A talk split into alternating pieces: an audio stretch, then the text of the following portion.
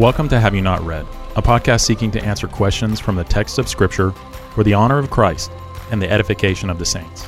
Before we dig into our topic, we humbly ask you to rate, review, and share the podcast. Thank you.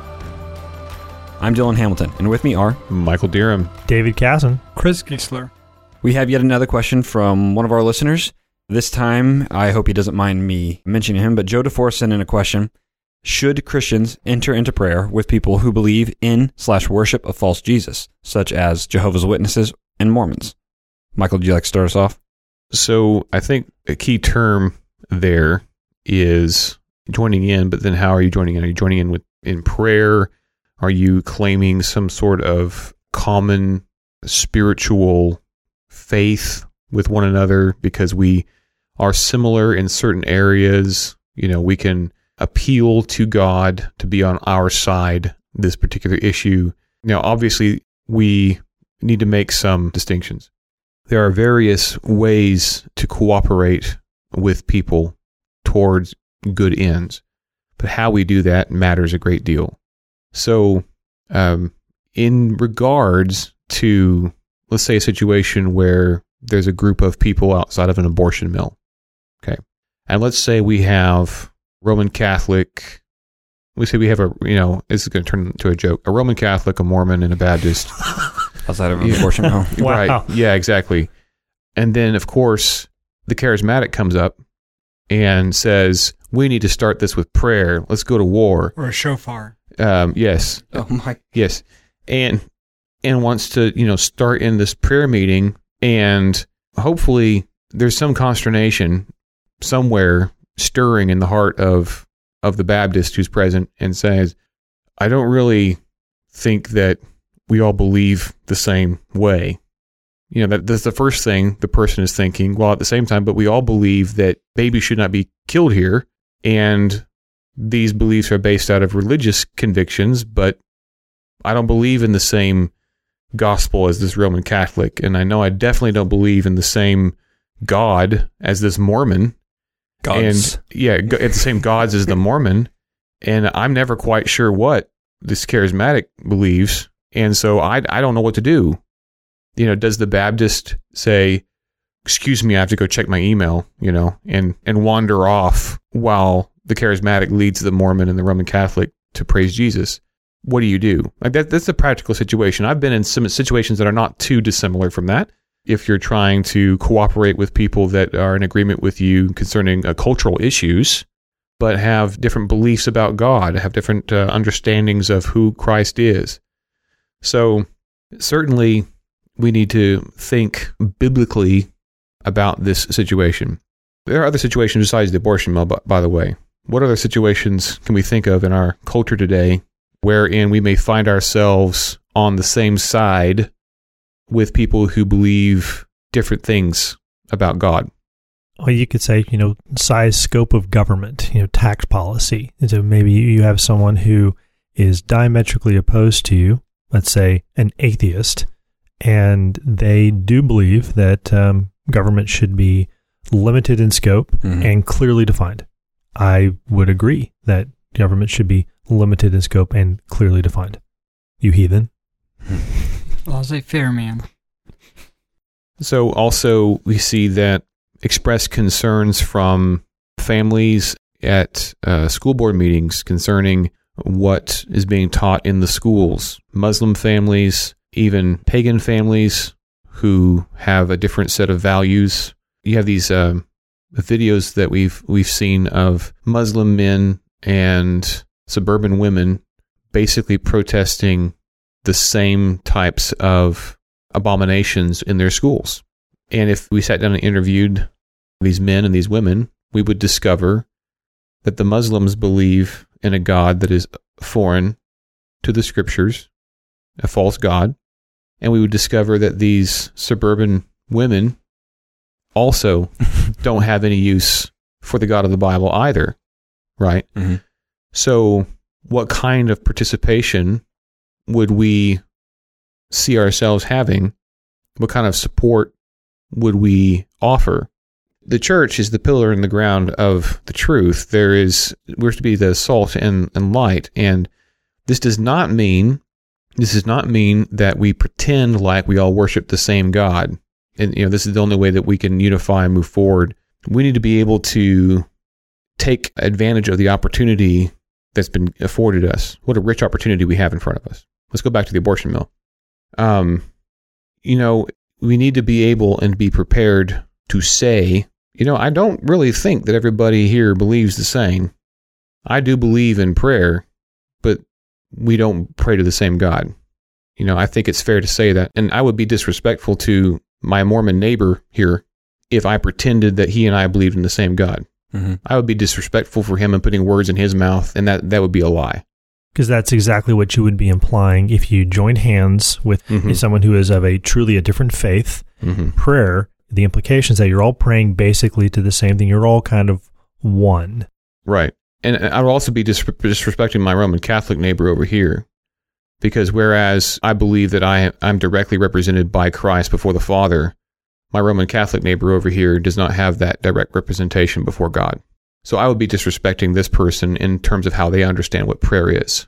So uh, I agree with the importance of prayer, and I agree that if this abortion mill is going to be shut down, it's going to be by the power of God. So I'm in agreement with all that. But it's okay to acknowledge that we have differences here. And just as an observation, over the past, I guess, 50 to 100 years, if you'd have a, a priest, a Mormon, and a Baptist pastor, they wouldn't have any problems understanding those distinctions 100 years ago, right? We've given into the lie of this pluralism or neutrality on everybody's fronts. Like we, I think maybe the people sometimes who have the best understanding of distinctions that are left are Muslims that we see in our communities, and they understand that there's those separations, even though that it has infiltrated that community as well. But we do see that confusion, whereas used to it was it was basically understood. Hey, you're here trying to trying to get to the same ends, but they wouldn't be praying together hundred years ago, would they? No. Now, consider an example from the scriptures when Paul finds himself in a hostile situation uh, for the sake of the gospel. He's been falsely accused, he's put on trial, he's been brought before a council of Jews, a ruling Jewish men, and he is trying to stand up for the gospel. And he realizes all of a sudden in this room of people that they're all hostile to him, that there are Sadducees and Pharisees in the same room Here we go. and he understands the differences of their beliefs. Now, Paul, of course, was a trained Pharisee, but he's no longer a Pharisee. Remember in Philippians how he has taken that designation, that credential, and thrown it onto the pile of everything else that's just dung to him now because Christ is everything to him. And so he's no longer a Pharisee.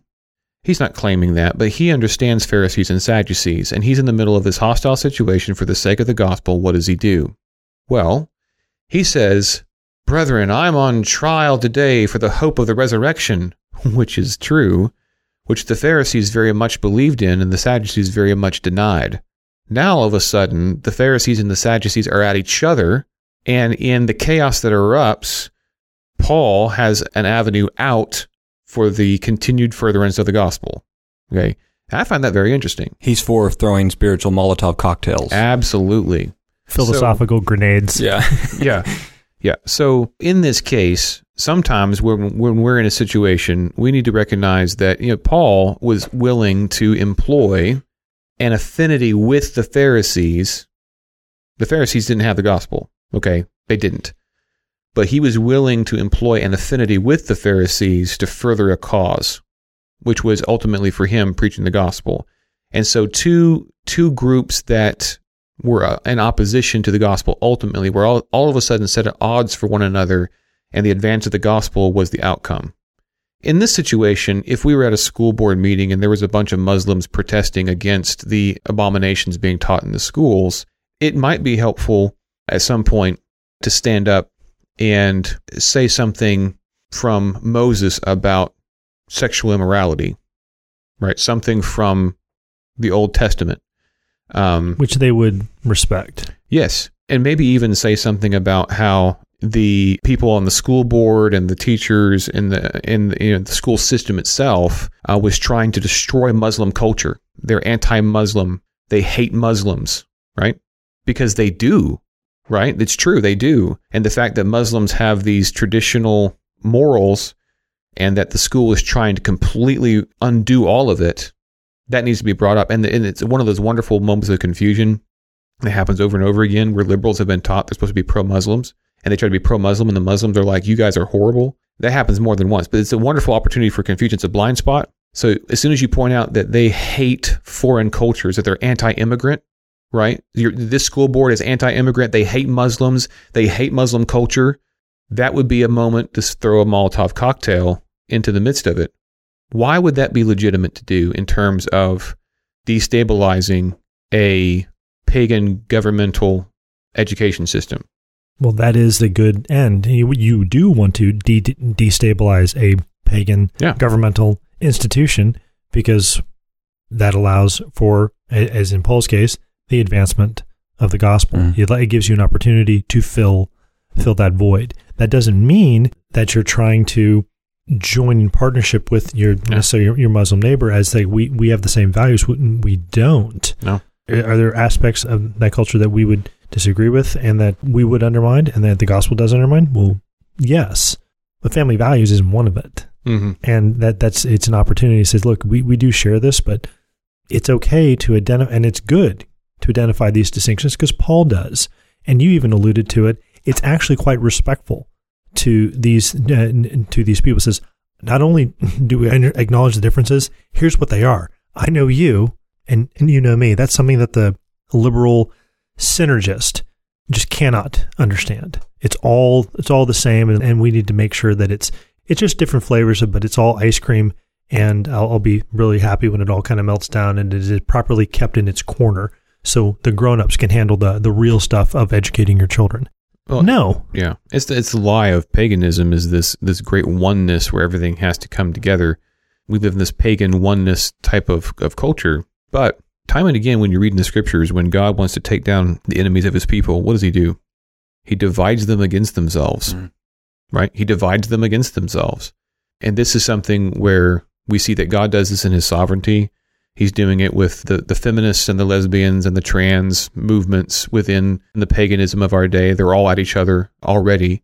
And it is not unchristian to simply point out those facts and, you know, say, you all hate each other. You know, you all hate each other. This isn't working. So in, in that sense, honesty is, is a better policy than some sort of fake ecumenicalism where we're pretending we're all praying to the same God we need to acknowledge that there are differences, there are distinctions. That's that's half the battle, right? Acknowledging that there are distinctions. The reason why I'm here, okay, the reason why I'm I'm here is because Christ is King, Mhm. right? I remember sitting with somebody who was very committed to social justice, who you know would very much so think that there'd be no difference between generosity and justice, right? Doing anything kind for anybody was righteousness and, and justice. Hmm. So for them, they didn't want to make any distinction between generosity and justice, you know, Tim Keller style, to the point where they would define peacemaking, the blessed are the peacemakers. Peacemaking to them was visiting the elderly and, and giving food to the hungry. This is where, again, you, you know, your hermeneutic matters. All their concepts are just messed up. And I found myself in a position where I'm co laboring with them on a project to be kind to Hmm. people in the local area. Right. Okay.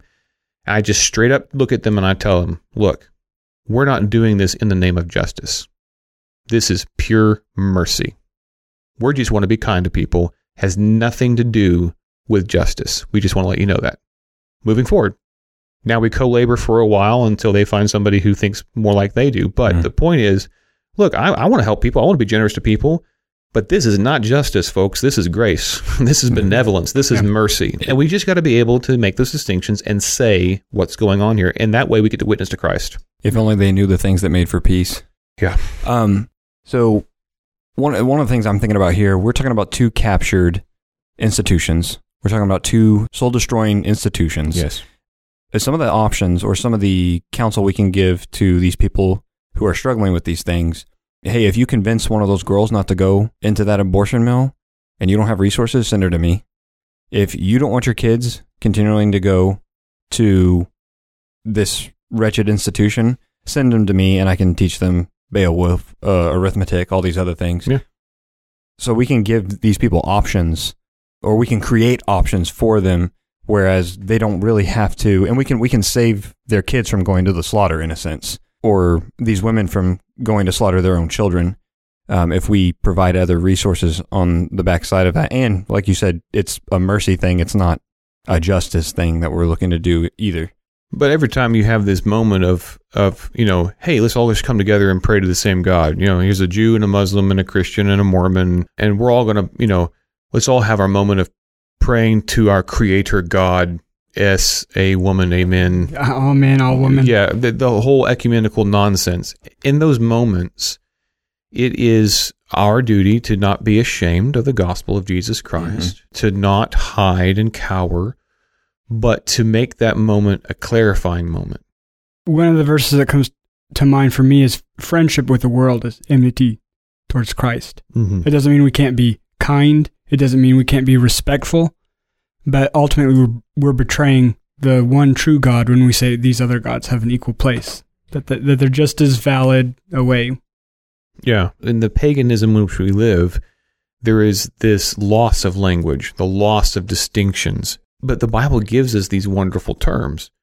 We're not supposed to be friends with the world, but we are neighbors with the world.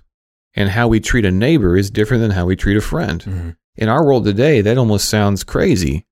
You know, everybody's supposed to be your friend. You know, you know, we probably have plenty of devotions on K-Fluff, you know, about that.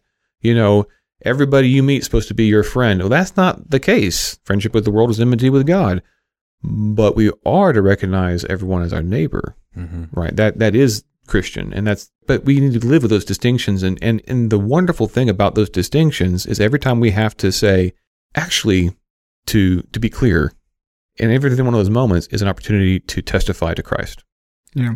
Earlier in talking about this, Andrew had brought up 2 Corinthians 6.14, Mm-hmm. uh, do not be unequally yoked with unbelievers. Mm. For what partnership has righteousness with lawlessness, or what fellowship has light to do with darkness? And I mean, several v- words stick out there, but unequally yoked.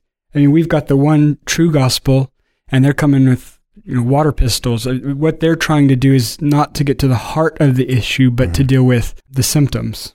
Or, in other words, the only way to truly live out the gospel is to use taxpayer money to fund projects, right? That would be unequally yoked with a pagan state where, you know, really you, you need that. You know, actually, you don't need that. You know, Yeah, I think it was James Madison who said that charity is not the duty of the legislative government. So, somebody listening to this practically, one, understand those distinctions, and it is biblical to identify them. Two, recognize that your goal is the advancement of the gospel. Everything we're doing is for that, which means you do have to interact with people, but you don't you don't compromise on the truth. But I, I'd like you to really work through those category distinctions. We're, in one case, we're partnering with prayer, giving the impression that we're all praying to the same God, which we are not.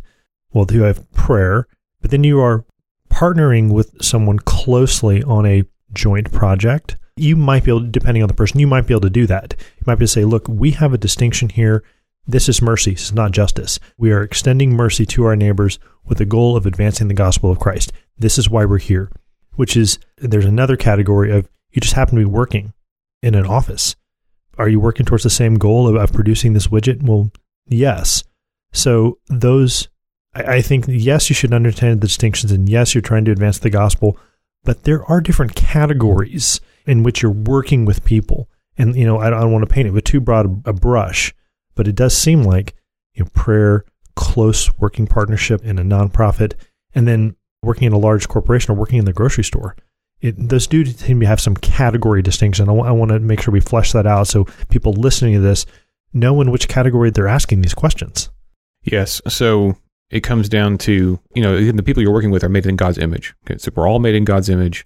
And there are some things that you're going to be involved with that, you know, again, are you working and laboring, trying to earn the paycheck, supply, you know, support your family and the, you know, you need to have quality business that will last, you know, so you're investing in that and so on and so forth. Working in a nonprofit or doing some sort of mercy mission uh, to people who are in need. When you're out there laboring, made in God's image, redeemed by Christ, next to somebody who's made in God's image who doesn't know Christ, you are laboring together, but you have an additional layer of what's going on. You're testifying to the kingship of Christ in what you do. You're showing them what it looks like to actually live a real human life with real human values and desires and passions and joy. And when you go out and do anything with a fellow human being, you should be declaring what real humanity is in light of who Christ is. You always have this compelling opportunity to speak to outsiders, your speech seasoned as though with grace, like with salt, you know, so that you're you're continually calling people to the light of Christ through the way that you labor and through the way that you speak. This is different, right? This is different than engaging in some kind of confessional worshiping act. Because, for instance, our brother Tim Keesee, who goes went around for years and strengthened the churches on the front lines and, and did documentaries and shows you know the, the, the expansion of the kingdom of God in hard places. How did he get into all these restricted countries? He was doing statistic research for the State Department because he had a friend who was a senator. That's how he got into those places. And yeah, he did his work, he did his labor, he collected data for the State Department, and then he went around all the churches and visited the people and was encouraged by them and encouraged them and sent word back to us and other people about how God is spreading his church. Right? He was riding over there on the State Department's ticket. Right? How many people in the State Department did Tim Keesee deal with and engage with as a Christian and influence them? But but that was his vehicle over there. How did Paul get to Rome? He was a Roman citizen. Yeah. Used it. Yeah. And he was escorted by Roman soldiers. And you know, they were all on a ship one time and they were having some problems you know, and of course, they're all crying out to their false gods. But when it came time for Paul, Paul's moment to have a really big impact, he prayed not with them, but for them, Mm-hmm. didn't he? And he told them the truth of God.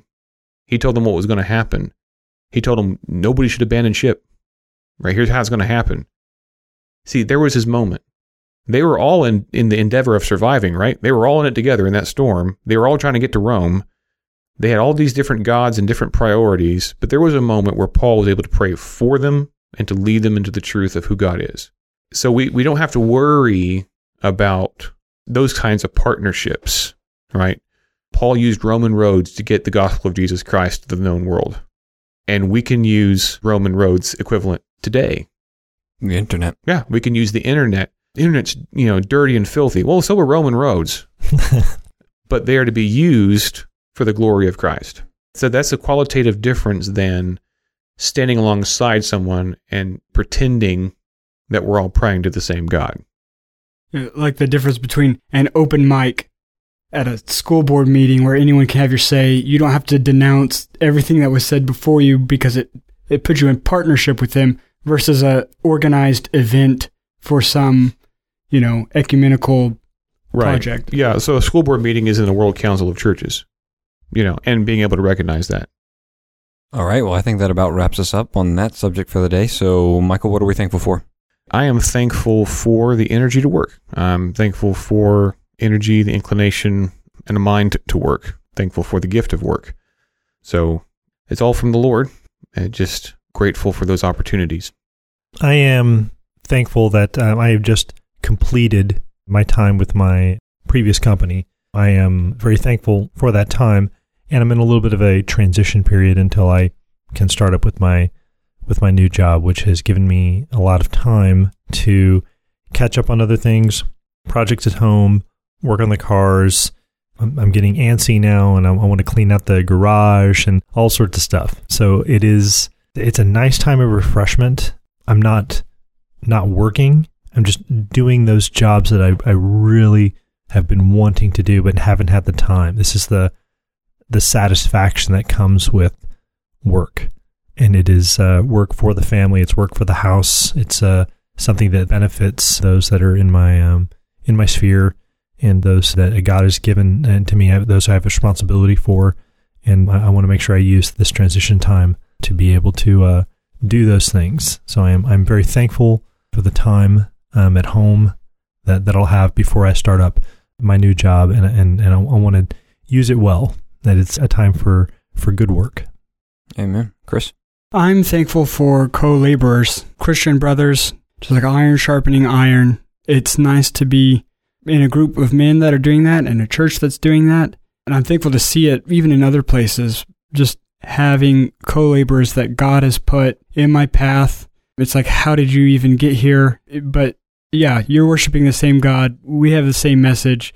I'm glad you're here with me. So I'm grateful for, for those opportunities. Amen. I'm going to piggyback off of you, and uh, I'm thankful for that as well. But that it's ever expanding right now. We're trying to get more guys in. We're trying to get more voices on, doing different things here with the podcast, trying to get some interviews.